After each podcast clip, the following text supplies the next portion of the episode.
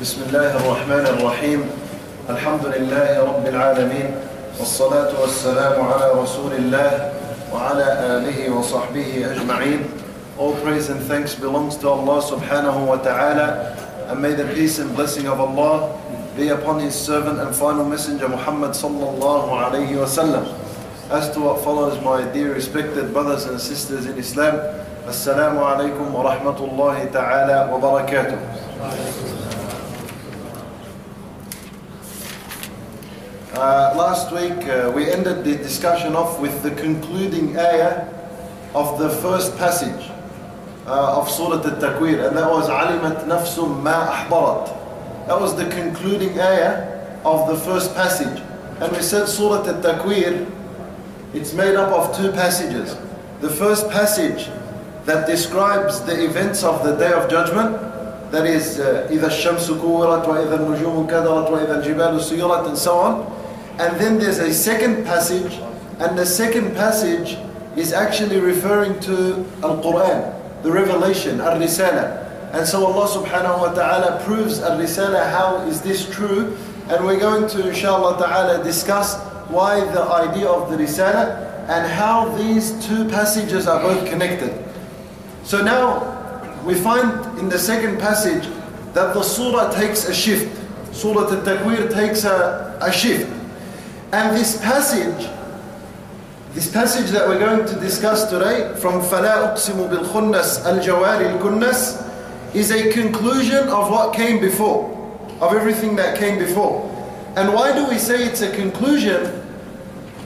Because Allah subhanahu wa ta'ala says فَلَا أُقْسِمُ بِالْخُنَّسِ This fa in fala, this fa here necessarily connects whatever ayat are coming to the ayat that have already came. So this fa is the fa, they call it the connector.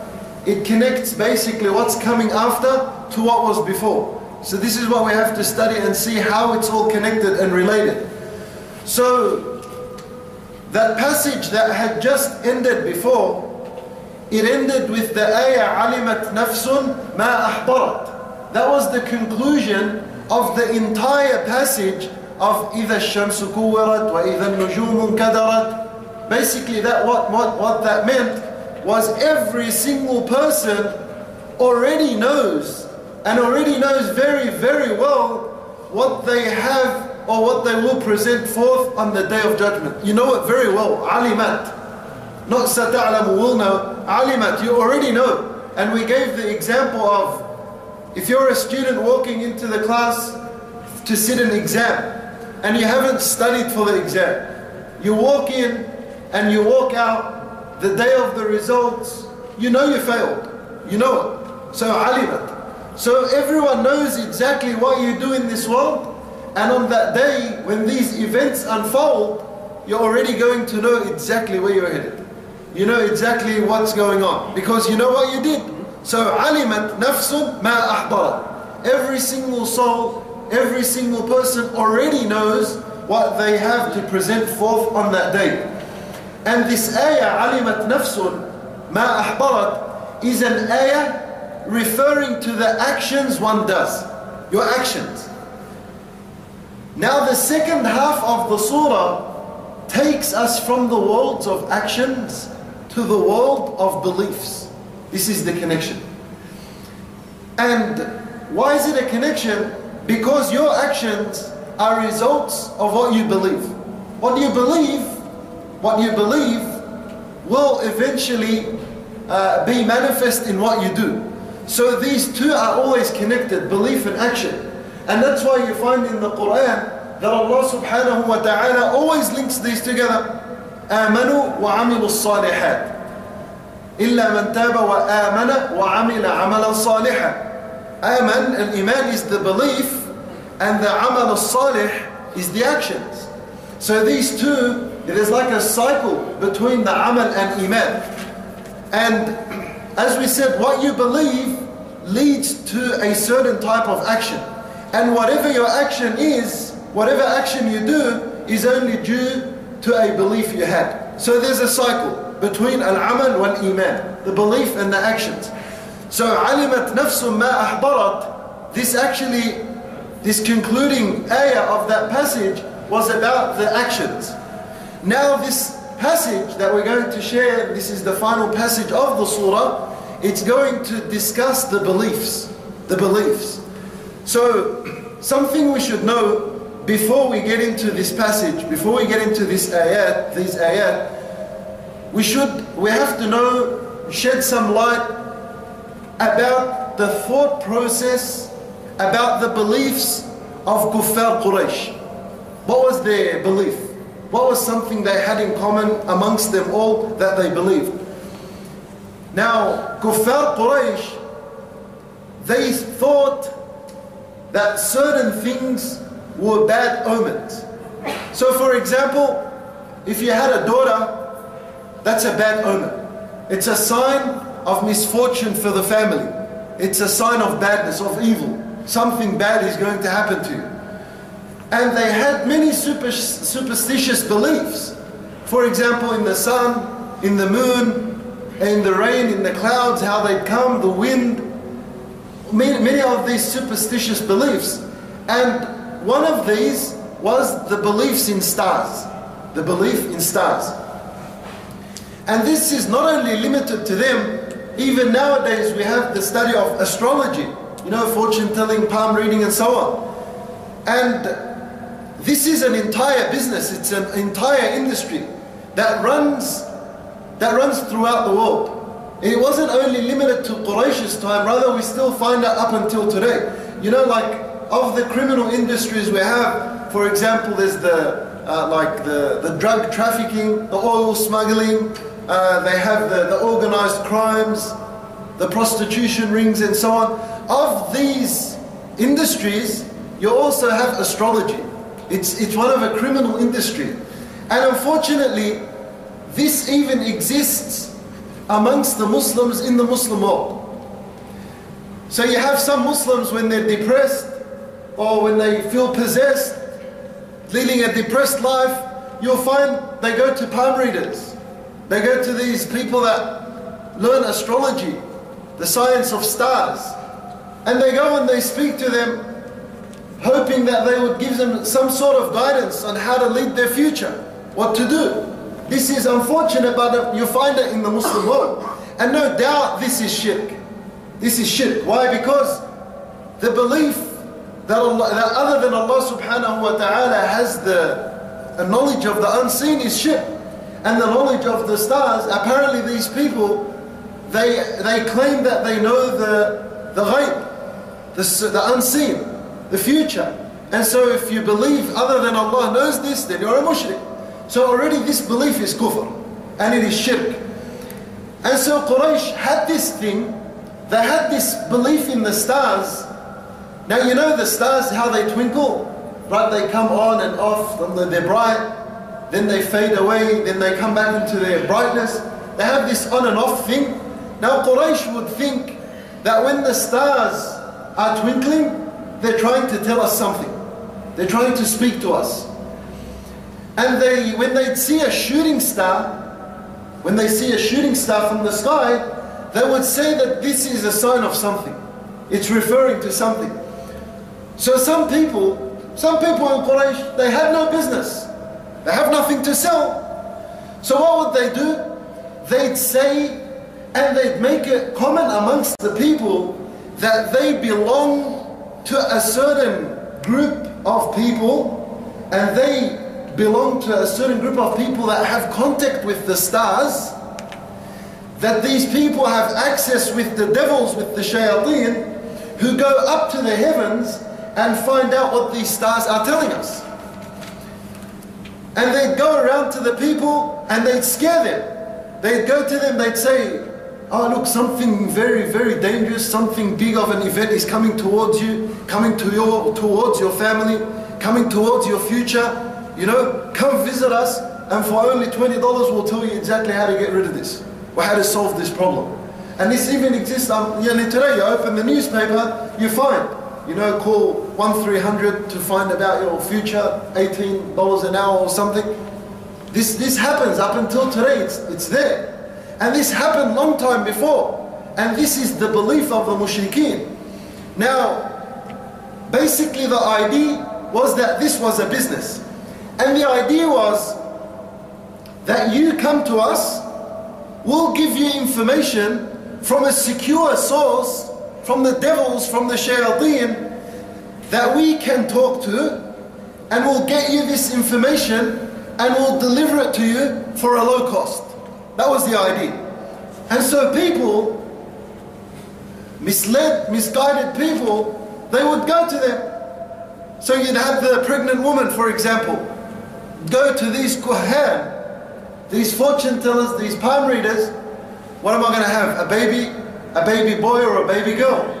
And you'll have the tribes, some certain individuals will go to them and they'll say, if I kill this person from this tribe, would I eventually get caught for it? Should I go for it or not? So they get this information. And this was their belief.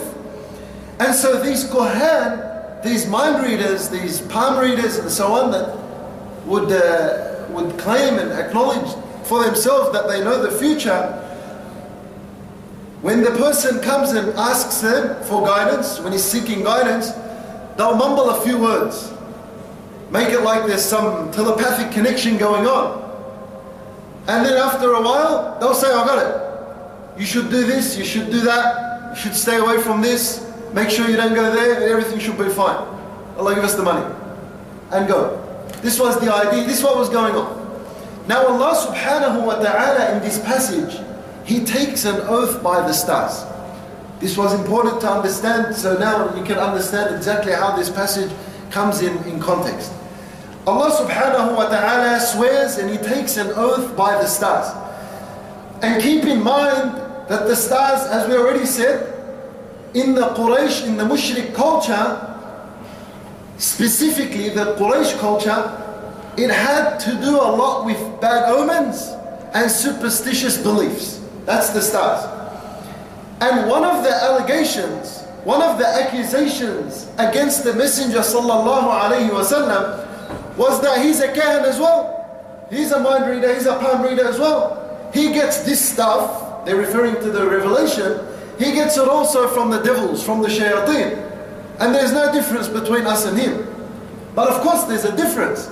Because what Rasulullah sallallahu alayhi wasallam is telling them, what he's reciting to them, is making people question their conscience. It's making some people have a serious thought about what Rasulullah is reciting. Unlike the Kohan, he gets paid for what he's doing. And then most of the time, the Kohan, they will tell you something you want to hear. And so you're convinced, and so you get, uh, so you can refer others to them. So they'll tell you what you want to hear. So what comes in this surah, in Surah Al-Takwir, and what came before it in Surah Abasa, describing the events of the day of judgment, and then what happens on the day of resurrection, all this is not something the mushrik wants to hear. Isn't so because he doesn't believe in this. So he doesn't want to hear the shamsu kuwirat wa idha nujumun kadarat all these realities, he doesn't want to hear it. So he has to find somewhere to get his guidance. If not from the Quran, where's it going to be? Belief is something that has to be in everyone. He's not going to get it from Rasulullah, so he's going to divert, he's going to go to the palm readers, to the Kohan, and that's where he's going to take his information and his guidance from. So Allah subhanahu wa ta'ala, He goes to their apparent source of knowledge, which is the stars, and He says, فَلَا أُقْسِمُ بِالْخُنَّسِ فَلَا No. On the contrary, this is one opinion, that la here in this ayah is not connected to uqsimu. So it's like falah. No, absolutely not. Your beliefs and this superstitious belief you have, this is all false. This is all wrong. It's misguiding, it's misleading. Not at all. Don't have these assumptions. Don't make these assumptions. Be quiet, quiet, all of you. Listen to what I'm going to say. All this is described and illustrated in the word fala, in la. Now, Allah subhanahu wa ta'ala says, أقسم بالخنس I swear by Al-Khunnas. And al-khunnas is the plural of khanis. And khanis, literally in the Arabic language, is someone who goes on a path, then they hide behind something. Then they come back out, then they walk for a bit, then they hide behind something. So al-khanis is someone that hides and appears, hides and appears. Whether he's walking in the bush, he hides behind a tree, then he comes out, then he hides behind a rock. That's someone khanis. Someone that does this is described as a khanis. And so this al-khunnas is referring to the stars. Because the stars, they have this. Where they hide, that's when they twinkle. Their light is off, then they come back on. Off and on. So Allah subhanahu wa ta'ala referred to the stars by saying al-khunnas. So the mushrik, the mushrik in Quraysh, when he sees a star, he says it's a sign for me. There's some sort of information for me. But Allah subhanahu wa ta'ala is calling this star his apparent source of knowledge. He's calling it al-khunnas. He's saying that this that you rely on is something that disappears and appears. So how do you rely on something that's not even stable? Something that's on and off? Serious? Is this your guidance? Something that goes and comes? And this is what you're relying on regarding your life and your future and your family and your tribes.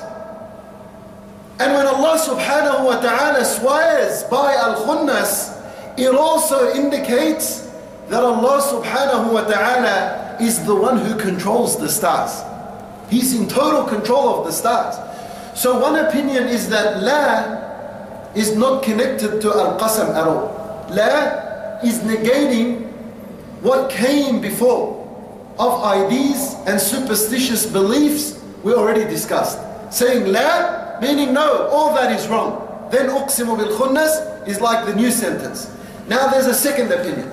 These are important to share so you can see the, the diverse nature of the Quran, how the ayat come, and how the opinions come to explain uh, يعني the Quran and the misconceptions sometimes some of us have. So the other meaning, فَلَا أُقْسِمُ بِالْخُنَّسِ Basically some of the ulama said, فَلَا أُقْسِمُ بِالْخُنَّسِ All of it means I do swear by al-khunnas.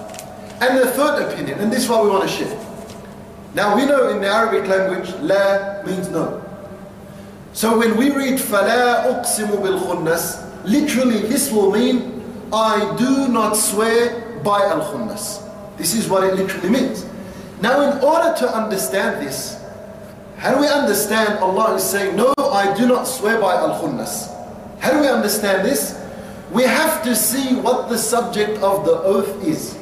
Right, before I told you that when Allah Azza wa Jal makes an oath in the Quran, there's always the object and there's the subject, right? And we said they're both linked together. So at the end, inshallah, I'll link to you how the stars is related to the subject. But let's for now see what the subject is.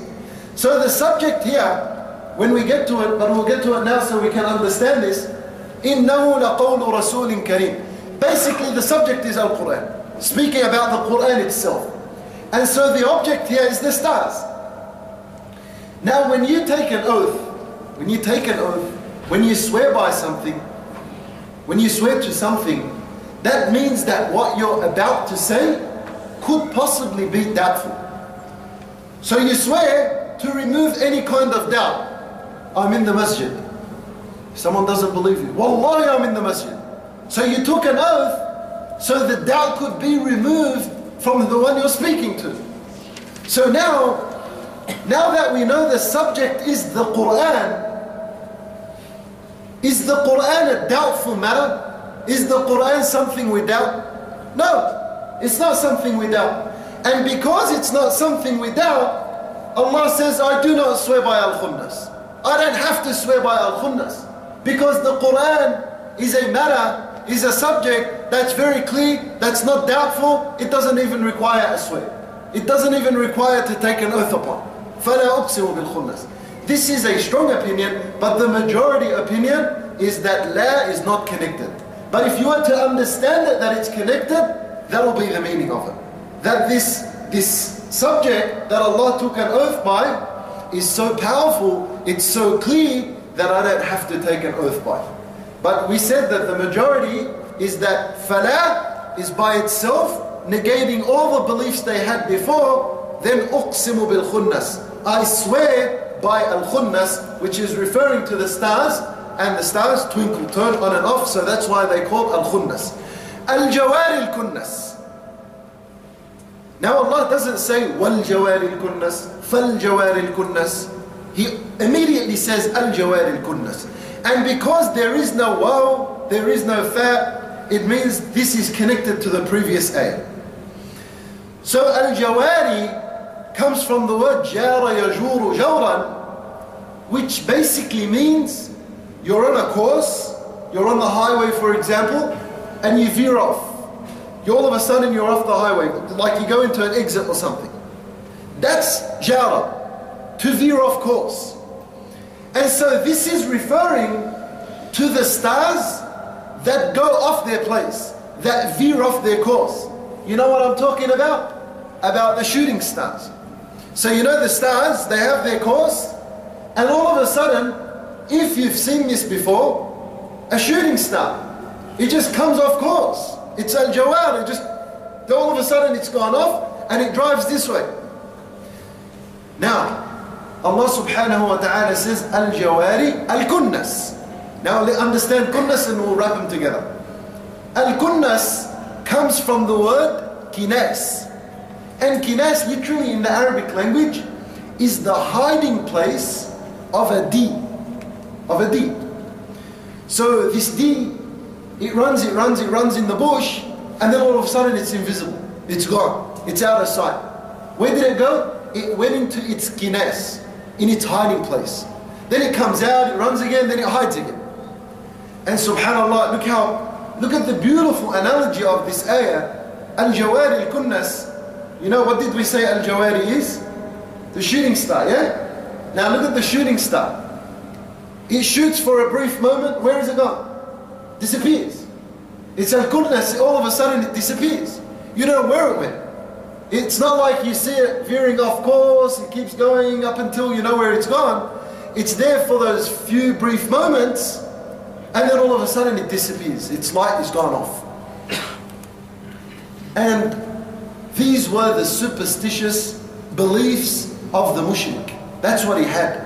And Allah subhanahu wa ta'ala began this passage by swearing, taking an oath by these stars illustrating the total control Allah has above these stars.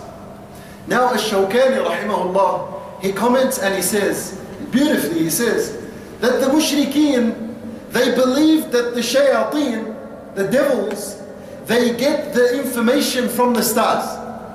That's what they believe. The shayateen, they climb above each other, one on, on top of the other, up until they get to the sky, and then they steal some information. يسترقون السمع يسترق from saraqa. He steals the information. And we know about Al-Jawari al-Kunnas that we just read now. We know about this, the shooting stars, and Allah calls it in another place in the Quran, Shihabun Thaqib. What do we know about these? That when they shoot, who are they shooting? They're shooting the devils that have climbed to the sky so Allah shoots them with a shooting star and it, it kills them or it injures them badly. That's what we know of these stars. And they don't get this information completely. Their ladder drops. So what you think, a mushrik, O Quraysh, what you think is the source of information from those shayateen is actually a punishment towards them. It's not information for them. It's a punishment towards them. They are getting pelted with these stars. That's how secure the information that's in the sky. That's how secure it is. So it's the exact opposite of what they believe. فَلَا أُقْسِمُ بِالْخُنَّسِ Contrary. فَلَا, no, that's not the idea. They're not getting the information from these stars. These stars are pelting them rather. That's what the stars are doing. So now already we see a beautiful connection coming together. Subhanallah, listen to this now. You know the first passage and the second passage? Where was the mention of stars in the first passage? Who can tell me the ayah? The second ayah, right? وَإِذَا النُّجُومُ What? انكدرت. What did we say انكدرت meant? Dull, stale, it loses its color. And then as, a result, what happens to it? It falls. Look at this beautiful connection. Ya mushrik, you don't believe. either النجوم انكدرت. You don't believe this?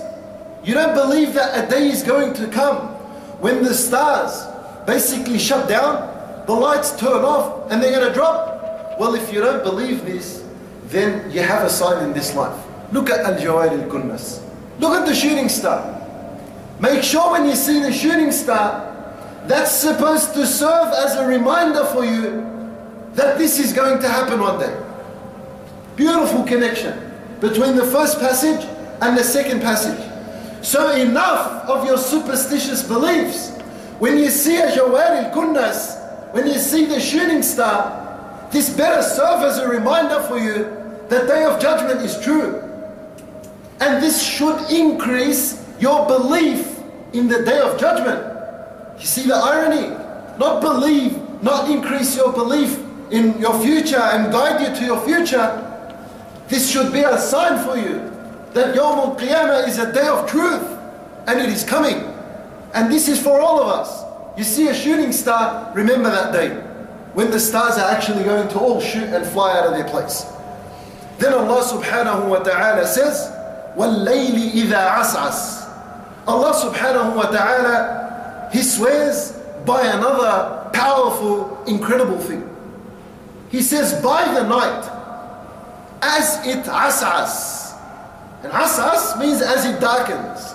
Now the word as'as in the Arabic language is from what we know as al-mutadad al-lafzi.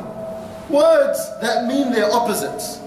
This incredible Arabic language, some words mean opposite, mean actually two things that are opposite. For example, al-dhan. The word al-dhan means assumption, doubt. It also means certainty. الذين يظنون أنهم ملاقو ربهم those that certainly believe they'll meet their Lord. So these, this is from Al-Mutadad, the lovely. Subhanallah, the diverse nature of the Arabic language. You have the word wara. Who knows what wara means? Behind, it also means in front. وَكَانَ وَرَاءَهُمْ مَلِكٌ يَأْخُذُ كُلَّ سَفِينَةٍ غَصْبًا means in front of them there was a king. وَمِنْ وَرَائِهِمْ بَرْزَخٌ إِلَى يَوْمِ يُبْعَثُونَ means and in front of them there's the life of al-barzakh. There's the life of the grave. So wara means behind and it also means in front. And so you find the word, for example, hayya. Hayya is a snake. And when you see a snake, it's something that's dangerous. It could pose a threat and harm to the human. It could basically kill you. But hayya comes from the word hay, which means something that's alive, something that's full of life. So there's this, this uh, the concept of al-mutabad, the lovely words that mean the opposites. So now coming back to the surah, as as has two meanings. Aqbala wa adbar. It means I swear by the night as it comes, and it also could mean I swear by the night as it goes. Aqbal wa adbar. That's what as as means. So don't confuse when you see the translations like this. Rather, you got to understand both of them, and both of them come in perfect meaning in this ayah. So Allah is taking an oath by the start of the night and He is taking an oath by when the night departs. And these two times, these two times, they are referring to when the vision is blurry. So when the night approaches, the vision becomes blurry. As the night departs, the vision at that time is blurry. And at these times, when the vision becomes blurry, you don't see the stars, do you? You don't see the stars. So at that time, where do you get your guidance from? If during the night they come on and off, and during the night as it asas, the times of blurriness, when the night comes and when it goes, there is no stars to see, where do you get your guidance at this time? So Allah subhanahu wa ta'ala, He swears by a time, as'as, in where He controls even how much you get to see these stars. You don't even have control over what you can see. Then Allah subhanahu wa ta'ala takes an oath by وَالصُّبْحِ إِذَا تَنَفَّسْ And I swear, by the morning, as it gets a chance to breathe. Look at the imagery created in this ayah. It's like the night is being, it, the night is chokes, it chokes the day. The night chokes the day, literally. And in the morning, a subh, the day gets to breathe. It takes a breath. Now we're going to understand this when we connect the objects to the oath, to the subject, you understand exactly what this is talking about. What something's being said in between the lines. And when the day arrives, when the day arrives, when a subh comes, where are the stars? There you cannot even see anything. So during the night, they're on and off, they're unstable. During the night, as it as'as, when it comes and when it disappears, when it goes, you don't see them. And then when a subh comes, when the morning, when the day comes, there is no stars at all to be seen. Invisible. They're gone. And when it's the day, if there's a star, if there's a shooting star during the day, which this could be possible, you don't even have any idea there was a shooting star. So if the shooting star gives you information, what happened to that critical information during the day? Is gone, it passes by, you don't even know. So how do you rely on this as guidance and as information? So all of this information, all of these beliefs you assume is correct, is in fact weak, worthless, it's false, it's rubbish. Now Allah subhanahu wa ta'ala, He informs us of the right source of knowledge. And this is the subject of the oath. He says, إِنَّهُ لَقَوْلُ رَسُولٍ كَرِيمٍ this is no doubt, no doubt, this is the qawl, the word of a noble messenger. Now it's referring here to Jibreel alayhi salam. But let's take the ayah word by word. Allah subhanahu wa ta'ala says, Innahu. It. What it? Why did we say it's referring to the Quran? There was no mention up until now in this surah the Quran. So how do we all of a sudden say this pronoun is actually referring to the Quran? You know why we say this? Because the Quran was such a big matter at that, at that time that when you say it, Everyone already knows what you're referring to. And subhanAllah, let me give you a very small example of my experience of this. When I was in Egypt uh, a few months ago, and this towards the end of my trip there, you know, of course, the, the political tension that happened there and, uh, against the, the government and against the president and so on. Eventually, in, in my last days there, anywhere you'd go, you'd hear the people say, Did they remove him yet? Did they remove him yet? Did they get rid of him? They wouldn't mention his name. Everyone knows who him is. It's speaking about the president. Everyone knows. The matter is so big in the country that when they say, have they removed him? Or did he speak? Has he done his speech yet? And even say his name, you already know who he is.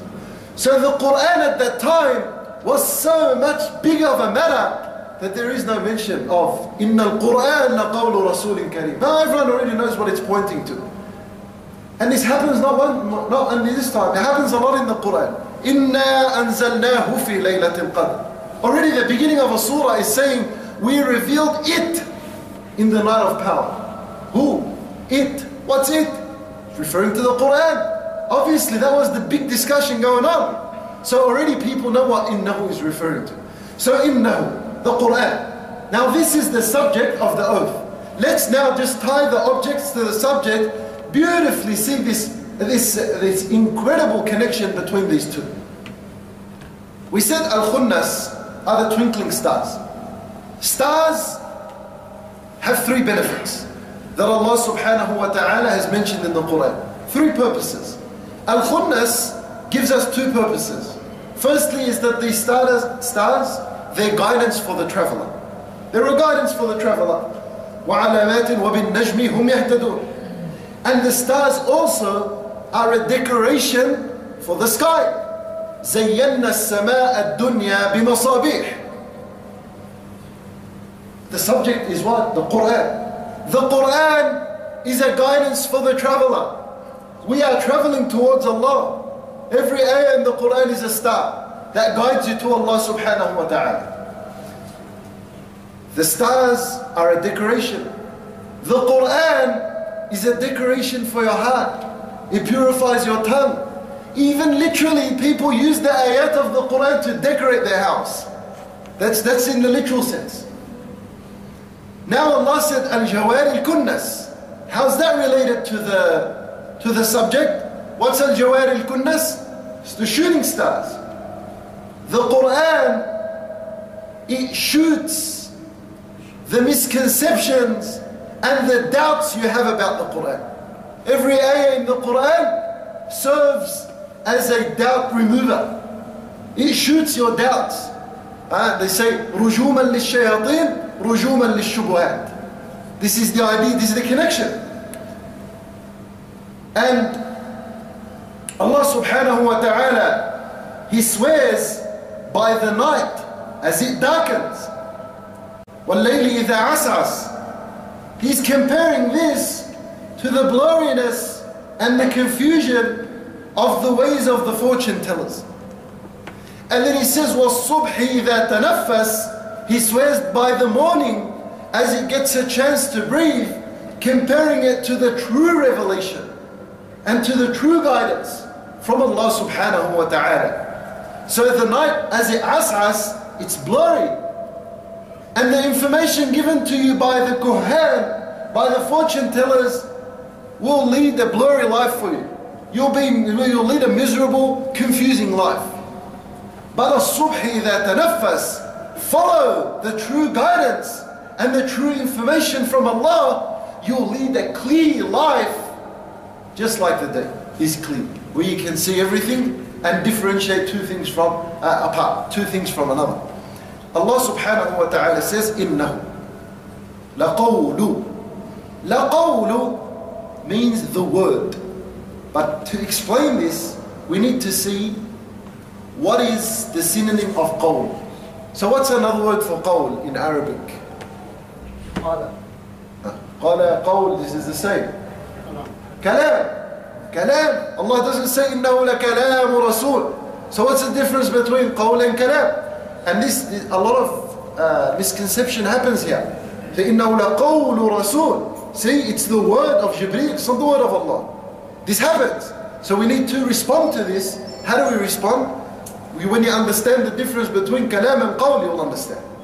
Kalam and qawl means word. Both mean the same.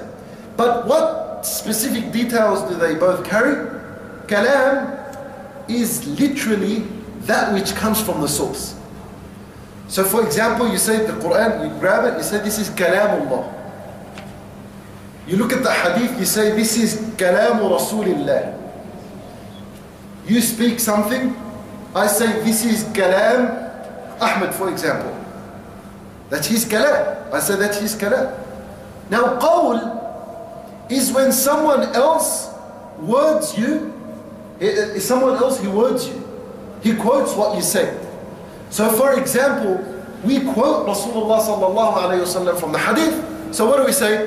قال رسول الله. Because what we're about to say, what we say after قال, that indicates it's not my word. قال Allah. It already indicated that's not my word. I say قال Ahmed.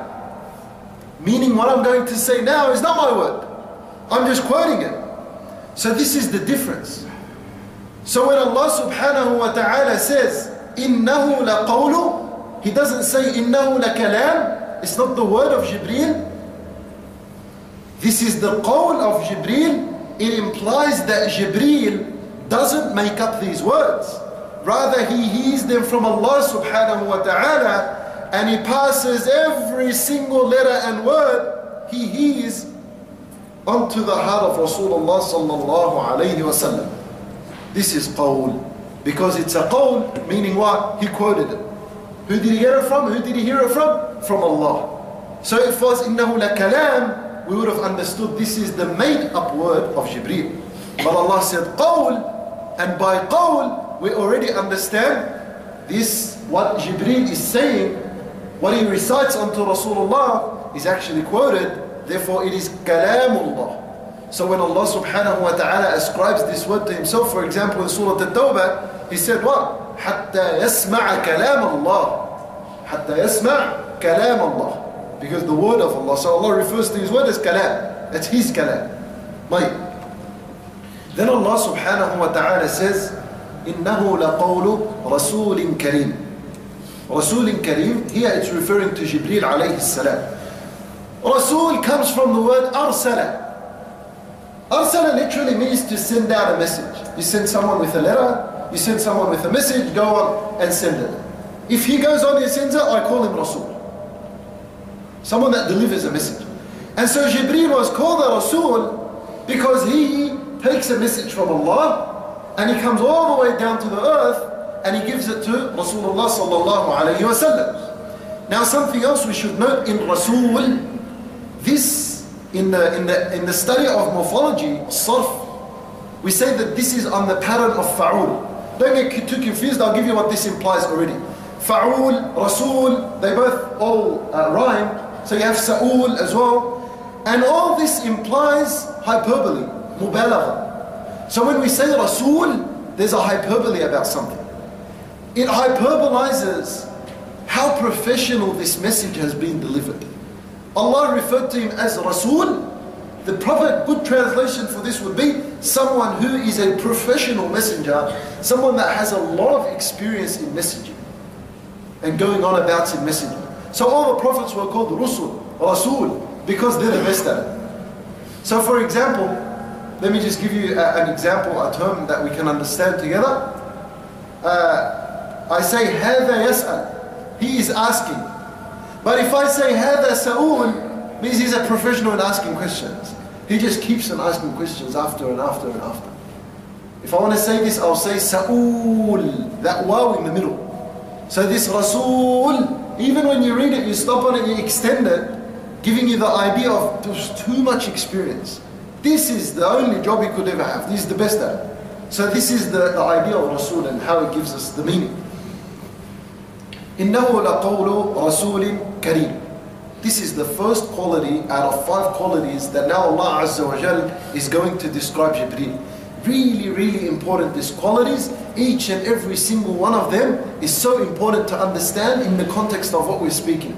So I'll share them with you inshallah. The first one is Kareem. Allah describes him as Kareem.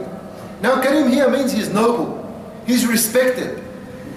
And out of his nobility, part of his nobility is that he's truthful when he conveys the message to Rasulullah sallallahu alayhi wasallam. Why does Allah describe Jibreel as Kareem?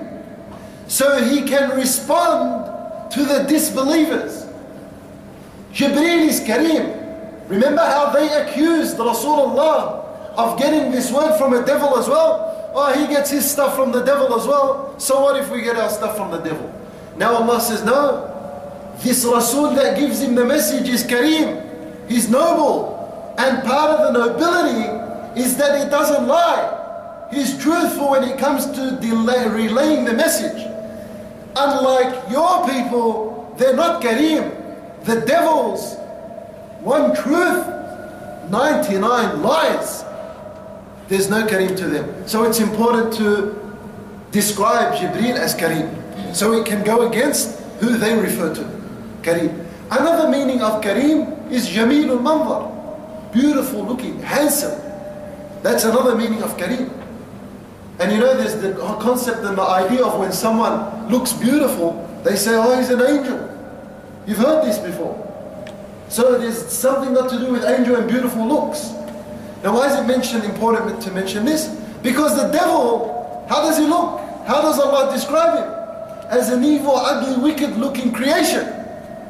طلعوها كأنه رؤوس الشياطين when he describes a horrible tree in Jahannam he compares it to the head of a devil so you can just have the idea of the ones you're relying on firstly one truth 99 false 99 lies and he's ugly looking and Jibreel is noble he's respected and he's good looking and he's truthful when he conveys the message in the previous surah, Surah Abasa, Allah subhanahu wa ta'ala defended the source.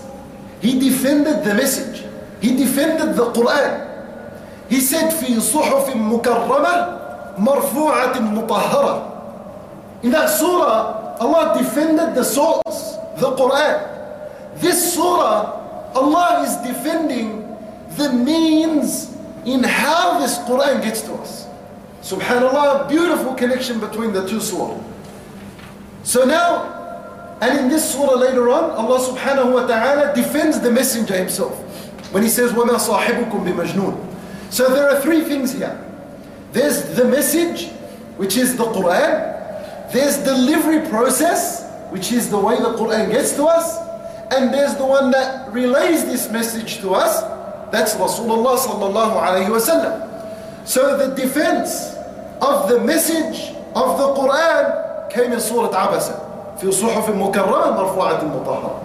The defense of how this Quran comes down and the defense of to whom it comes down upon is in this surah, Surah Al-Takwir. Then Allah subhanahu wa ta'ala says, so Kareem, this word actually, it is defending Jibreel, but at the same time it's defending the means of how the Quran comes to us because it comes through Jibreel, so it's important to say Kareem. And that is defending the sanad of this Quran, how it comes down. The second quality, the quwwatin, possessor of strength, of might, of power. Why is this important to describe Jibreel? It illustrates the idea that the message is protected so if the devils try to come and steal something, he's quwwah, he's powerful, they can't steal nothing. So it's important to understand that Jibreel has might and has power. If the devils try to gang up onto him, try to get onto him, steal what he has, he has power. He has 600 wings. One wing covers the sky, covers between the, the west and the east. He destroyed four towns, Jibreel. And he destroyed the towns with one wing. 599 wings weren't even in use. He grabbed, he grabbed the town, he picked it up, he lifted it all the way to the sky. In the narration, it says that the angels, they heard the screams of these people on the land. Then he flipped it with one wing. That's the force, that's the power he has. The shaitan sees him, he runs away. He has to have this power. He's delivering sacred information. He's delivering the Quran. So Allah describes him as ذي قوة. Then Allah subhanahu wa ta'ala says, and this is in contrast to the devils. Unlike your devils, they can't fend off the shooting star.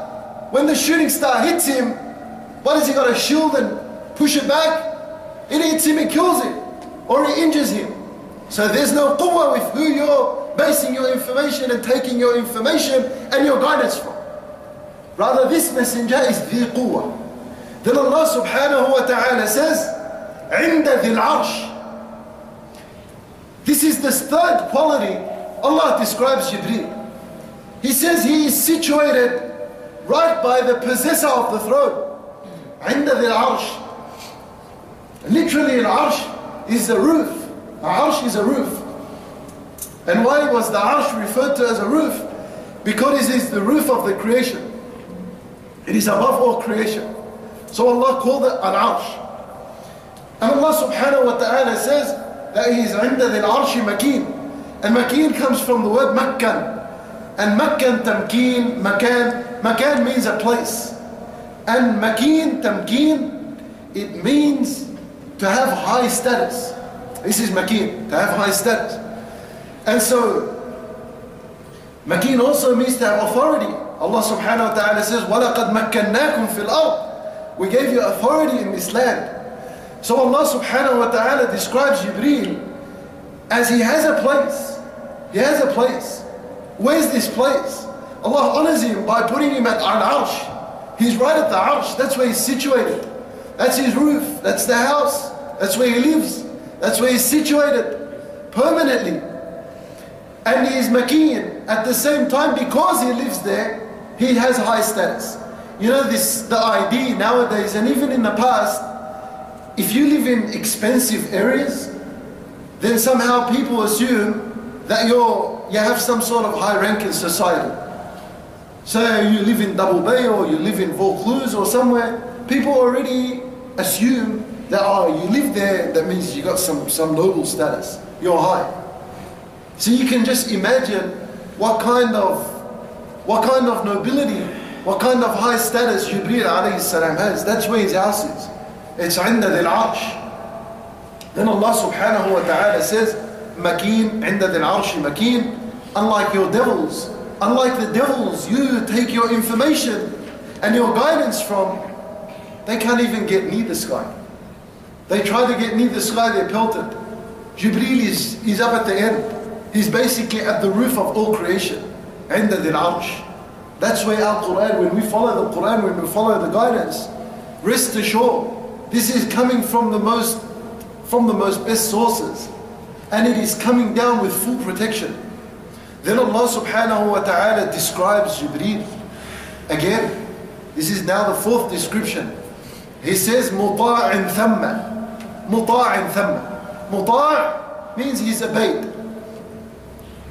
And muta' also has the word tatawwa'. You know what tatawwa' means? You know, you say salat al-tatawwa', what's that? Voluntary prayers. Allah subhanahu wa ta'ala says, فَمَنْ تَطَوَّعَ خَيْرًا فَهُوَ خَيْرٌ لَهُ Whoever voluntarily fasts, it's good for him. فَمَنْ تَطَوَّعَ خَيْرًا فَإِنَّ اللَّهَ شَاكِرٌ عَلِيمٌ Whoever voluntarily makes tawaf besides the obligation, then Allah is appreciative. So tatawwa' gives us the meaning of volunteer. And muta' ta' gives the meaning of obeyed. So how do these two incredibly go together? Listen to this, what a beautiful of a meaning. Jibreel alayhi salam has an army of angels that obey him and they obey him voluntarily. They obey him voluntarily. Muta' thamma Thamma means over there. Thamma means hunak. He's obeyed right at the throne. That's where he's obeyed. This multitude of army, this huge army he has of angels, of followers, they don't forcefully obey him. They're not forced like what we have of kings today. They force their people, their army to follow them. Rather, Allah says, muta', what a beautiful word, gives us the meaning of that they respect him. Why do they respect him? Because Allah honored him. Because Allah gave him high status. So we should respect him as well. So he says, مُطَاعٍ ثَمَّ He's obeyed voluntarily. He's obeyed lovingly over there. And then Allah subhanahu wa ta'ala says, Ameen. Now there's a two qira'at for thamma. There's some of the qurra, they recited muta'in thamma. When you write, when you read thamma, that means hunak, that means there. The other qira'ah is to put a dhamma on the tha, and that's the word that we know. Muta'in thumma amin. Thumma amin. Now, thumma is very important in the language to understand that anything comes after thumma is of course connected to what comes before, but it highlights what comes after. So in other words, basically what's being said, Jibreel alayhi salam, he's Kareem, he's Dhu Quwwah, he's Makin, he's Inda Dil Arshi Makin, he's Muta' but the most important of qualities is that he's Amin. Now why is it the most important? Let's understand. The first quality was Kareem, noble, respected, beautiful looking. Alright, you can have this a ruler or a leader, for example, Jibreel, let's say you can have this. Mean, by the way, means trustworthy. Trustworthy. The. You can have power, might, strength, makin. You could have high status. You could be elevated in your ranks. Muta'. You can have a large following that loves you. But you know what the problem could be? you could be untrustworthy. All this could follow you and deceive you, and you yourself are a liar. You're a liar. It could happen. So the most important of all qualities was what came after thumma. He is especially trustworthy because this messenger, this Rasul, he could come down tamper with the message. He could play with it, could change it. As he's reciting to Rasulullah, he could change it. But Allah says, especially above all these, the most important quality is that He is Amin, He's trustworthy. Unlike your source, there is no trustworthy. There is no trustworthiness. So this is important to mention. مطاع ثم أمين. So Allah subhanahu wa ta'ala, He basically now just defended how the Quran comes down. He defended the means in how the Quran is revealed. Subhanallah. No doubt, no doubt anymore about the Quran and how it was revealed to us. This is how it was revealed. Then Allah subhanahu wa ta'ala says, وَمَا صَاحِبُكُمْ بِمَجْنُونَ And this companion of yours, he's not majnoon, he's not insane. Now, this ayah is not an ayah that's praising Rasulullah. Because you don't praise someone by saying he's not insane. You know, if you if I want to praise this man here, I don't say, MashaAllah, this brother is not Majnoon. You don't praise him like this. You praise him, you say, MashaAllah, this brother is intelligent. MashaAllah, he's wise. That's how you praise someone. So this ayah is not a praise for Rasulullah. Rather, what did we say? It's an ayah that, huh? that defends Rasulullah sallallahu alayhi wasallam. So now Allah defended the Quran in Surah Abasa. Now He defended the way the Quran comes down, the means in which it comes down Now He is defending this Messenger alayhi salatu wasalam. He's saying, وَمَا صَاحِبُكُمْ بِمَجْنُونَ He didn't say, وَمَا مُحَمَّدٌ بِمَجْنُونَ He didn't say, وَمَا رَسُولُكُمْ بِمَجْنُونَ Rather, he said sahibukum. The word sahibukum comes from sahib.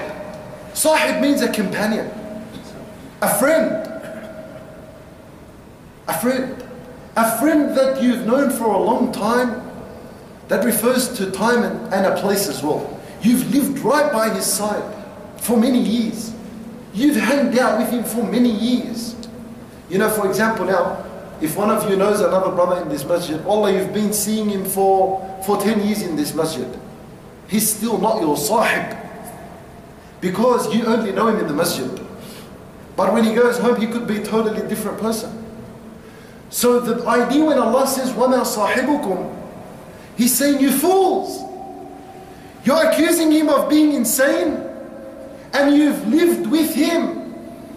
You've lived with him through time and he's your neighbor. You've basically seen him inside his house, outside his house. You've given him the titles of a Sadiq al-Amin. Wasn't that the case of Quraysh? They called him the most honest, the most trustworthy. Now you're accusing him and you're saying he's an insane man. He's getting his information from wicked devils and some from I don't know where. So Allah comes to the defense of His Messenger alayhi salatu wasalam, and He says, وَمَا صَاحِبُكُمْ بِمَجْنُونَ This messenger is not insane, rather who is insane? Those that you go to for guidance. He is not insane when it comes to guidance. Those fortune tellers that you go to for guidance and information, they're insane. وَمَا صَاحِبُكُمْ بِمَجْنُونَ وَلَقَدْ رَآهُ بِالْأُفُقِ الْمُبِينَ and indeed, no doubt about it, certainly Rasulullah sallallahu alayhi wasallam saw him. He saw Jibreel بالأفق المبين. Al-Ufuq is the horizon. Al-Mubin is clear. Meaning he saw him in the clear horizon. You know where the, the sky meets the land? That's the clear horizon. He saw him like you see the sky during the day. He saw with his eyes. Allah subhanahu wa ta'ala describes this in Surah Al-Najm. He says, والنجم إذا هوى ما ضل صاحبكم وما غوى وما ينطق عن الهوى إن هو إلا وحي يوحى علمه شديد القوى ذو مرة فاستوى وهو بالأفق الأعلى He was in the high, in the most highest and clearest of horizon. ثم دنا That's how he came down. He dana. And the dunu is to come down softly. You know, sometimes you see uh, the bird, the eagle, when it comes down on its prey, he swoops and he takes off. That's quick. Jibreel didn't come down like this. He dana. He came down slowly. Fatadalla. And tadalla is like the fruit on the tree, how it just hangs down. Then he got really close to Rasulullah sallallahu alayhi wa sallam.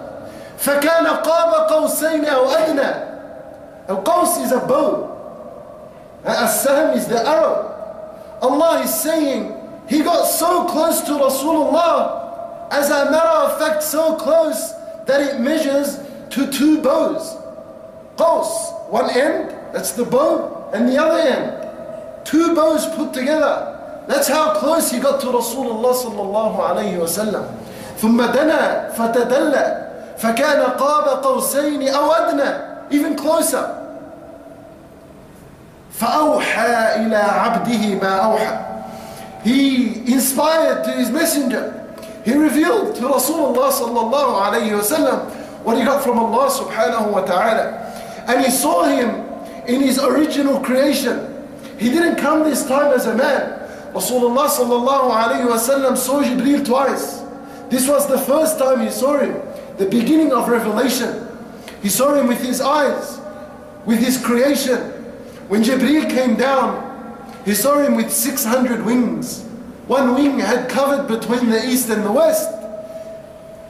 Pearls and gems would drop from his wings that the hadith says, Mallahu bihi alim. Only Allah knows where they ended. He saw him. Why is it important to mention this? Unlike the fortune tellers you follow, they didn't even see the devils. They made it like they're mumbling and having this telepathic connection.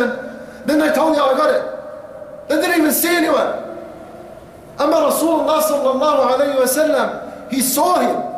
وَلَقَدْ رَآهُ بالأفق المبين and the second time Rasulullah sallallahu alayhi wa sallam saw Jibreel Allah subhanahu wa ta'ala says وَلَقَدْ رَآهُ نَزْلَةً أُخْرى He saw him one more time and this was the final time when he see him عند al-Muntaha. he saw him at Sidrat al-Muntaha. Sidra is the lote tree, and this tree is in paradise, and it is at al-muntaha. Al-muntaha is the final, final bit of Jannah.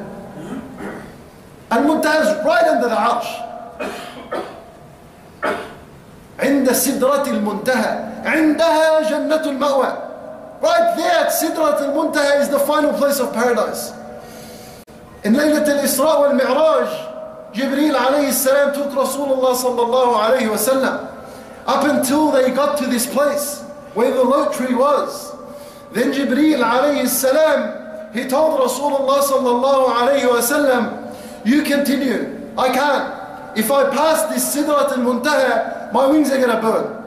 That's it, I've only been given security clearance up until here. You can go further, go ahead. That was the second time he saw it. And with all this, and with all this description of Jibreel, and this huge creation of Jibreel, and these qualities of Jibreel. Jibreel is a creation. Can you comprehend the creator? Can you imagine how huge, how great Allah subhanahu wa ta'ala is? This is a creation of Allah subhanahu wa ta'ala. So they say, فَكَيْفَ بِالْخَالِقِ How is it? وَلَقَدْ رَآهُ بِالْأُفُقِ الْمُبِينِ Then Allah subhanahu wa ta'ala says, وَمَا هُوَ عَلَى الْغَيْبِ بِضَنِينَ وما هو على الغيب بضنين and the messenger sallallahu alayhi wasallam he's not cheap when it comes to al-ghayb you know the Quran a lot of it is ghayb a lot of it is future events it's the events of the day of judgment. What happens after your death? What's going to happen in the end of time? It's ghayb so Allah subhanahu wa ta'ala is saying he is not cheap when it comes to information about the future. He is reading this Quran to you at no cost, for free. Unlike your fortune tellers, for rubbish, you gotta pay. For something that's not real, for something that's going to misguide you, you have to pay money in order to get rubbish. So Allah subhanahu wa ta'ala says, Hey fools, you don't understand. وَمَا هُوَ عَلَى الْغَيْبِ بِضَنِينَ And the word ضَنِين, the closest word in the Arabic language to it is bakhil. Now you know, ضَنِين is, is different to bakhil. it all means cheap, to be tight and cheap. Badbanin is to be cheap when it comes to information. You know, like how you have McDonald's, they have like a big lock on their on their Big Mac sauce, on their recipe. They're cheap when it comes to information. They don't give you this information. They hold it back. They're tight on information. You know, some successful business companies if you go, oh, please can you run us through the procedure? Just give us your manual, how did you run this business so we can be like you? They won't give it to you. It's cheap, tight. And the most noble and the most best of information is this Quran. And look how cheap. And, and look, look how free it's coming. At no cost. Allah wants you to have this Quran, read it and find where its guidance for you is. So this is unlike, unlike the kuffar Quraysh. When it comes to apparently telling you your future, al when it comes to apparently, oh we just spoke to the devil, let's tell you your future, the bakhil, stinginess, that we won't tell you. You gotta pay us. Pay us, we'll tell you what happens in the future. وما هو على الغيب بضنين and then we'll conclude with وما هو بقول شيطان الرجيم and this word is not the word of a Satan, Rajim, Shaitan. It's not the word of the devil. Rajim means uh, يعني he's cursed. He's cursed. That's Rajim. Rajim also comes from Rajam. You know, Rajam, how you pelt. The Shaitan is so cursed so much so that yani, when you go to, literally, when you go to Mecca, when you go to Hajj, you're pelting, actually, you're pelting him. You're pelting where he was. His waswas, his whispers. That's why it was called Shaitan al-Rajim. So Allah is saying, this word is not the word of the devil. Unlike your fortune, tellers, your palm readers, those that you go for guidance and advice, their word is what? Shaitan al-Rajim. Their word is the word of the devil. So subhanAllah, now alhamdulillah we probably had a better understanding why these ayat come in place. Why is Allah saying, وَمَا صَاحِبُكُم بِمَجْنُونَ وَلَقَدْ رَآهُ بِالْأُفُقِ الْمُبِينِ وَمَا هُوَ عَلَى الْغَيْبِ بِضَنِينَ وَمَا هُوَ All this وَمَا وَمَا وَمَا وَمَا Why is it important to know all this? Because alhamdulillah when we understood the introduction to these ayat, we understood that this is coming in defense of Rasulullah and it's an attack against the kuffar, against the Quraysh, saying, no, no, no, no, no. All this is actually for you. Amma the message is all oh, wama, wama, wama, wama. There comes a very important uh, question when it comes to uh, وَمَا هُوَ بِقَوْلِ شَيْطَانٍ رَجِيمٍ We said shaitan rajim is a cursed devil. Now the question is, when we mention the devil, when we mention the name of Iblis, shaitan, do we curse him? Do we say Iblis la'anahu Allah? Is it part of our deen to say this? So, Wallahu A'lam, that's not the case. We don't say this. We don't say Iblis la'anahullah. Although if you said it, there's no harm in this. But there is no order, no instruction from Allah Ta'ala that He says curse him when His name is mentioned. What does Allah order us when we hear the word shaitan? What do we say? We seek refuge in Allah from the shaitan. So when we say Iblis, we say Na'udhu billahi min. That's the dua we make. Because when you say La'anahu Allah, why are you making dua against him? He's already cursed. Allah told the Rajim, the cursed, that he's already cursed. It's not going to increase in his curse when you say this.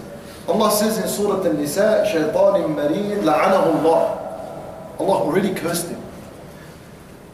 We have to seek refuge within Allah, with Allah subhanahu wa ta'ala from Iblis. Now, a perfect example uh, that uh, Sheikh Ishaq Abu, um, Abu Ishaq al-Huwaini gave on this, and I'd like to share with you. He said, you know, there's an owner and there's a dog. If the dog kept barking and following you, and you pelted it with stones, is it going to come back? It's going to come back. Then pelted again, it's going to come back. Pelted a third time, it's going to come back. But if you go to the owner and say, hey, listen, your dog is causing problems, lock him up and get him out of here, you won't see that dog again. So, cursing Iblis is like throwing the stones at this dog. Throw and throw and la'anahu Allah, la'anahu Allah. What's he going to do? He's going to come back. But ask Allah subhanahu wa ta'ala that He gets rid of this shaitan from your life. And then inshallah ta'ala you won't see him again. For this is وَمَا هُوَ بِقَوْلِ شَيْطَانِ الرَّجِيمِ And Allah subhanahu wa ta'ala says, and we'll conclude perhaps inshallah with this, فَأَيْنَ تَذْهَبُونَ Powerful conclusion to this surah. Allah poses a question. فَأَيْنَ تَذْهَبُونَ After all this, and all this reality, where are you heading? فَأَيْنَ تَذْهَبُونَ Where are you going? You know, in the past two surah, the kuffar were asking the questions. عَمَّا يَتَسَاءَلُونَ عَنِ النَّبَيِ الْعَظِيمِ يَقُولُونَ إِنَّا لَمَرْدُودُونَ فِي الْحَافِرَةِ قَالُوا تِلْكَ إِذًا They're asking the questions. Now in this surah, Allah asks the question. فَأَيْنَ تَذْهَبُونَ Where do you think you're heading towards? This is the reality. Day of judgment is in front of you. That's where you're heading towards. So what are you getting out of rejecting Rasulullah sallallahu alayhi wasallam, refusing his message? What are you getting out of it? Going to the fortune tellers, picking up information from them? Nothing. So where are you going? فأين تذهبون إن هو إلا ذكر للعالمين This Quran is nothing only, it's only but a reminder.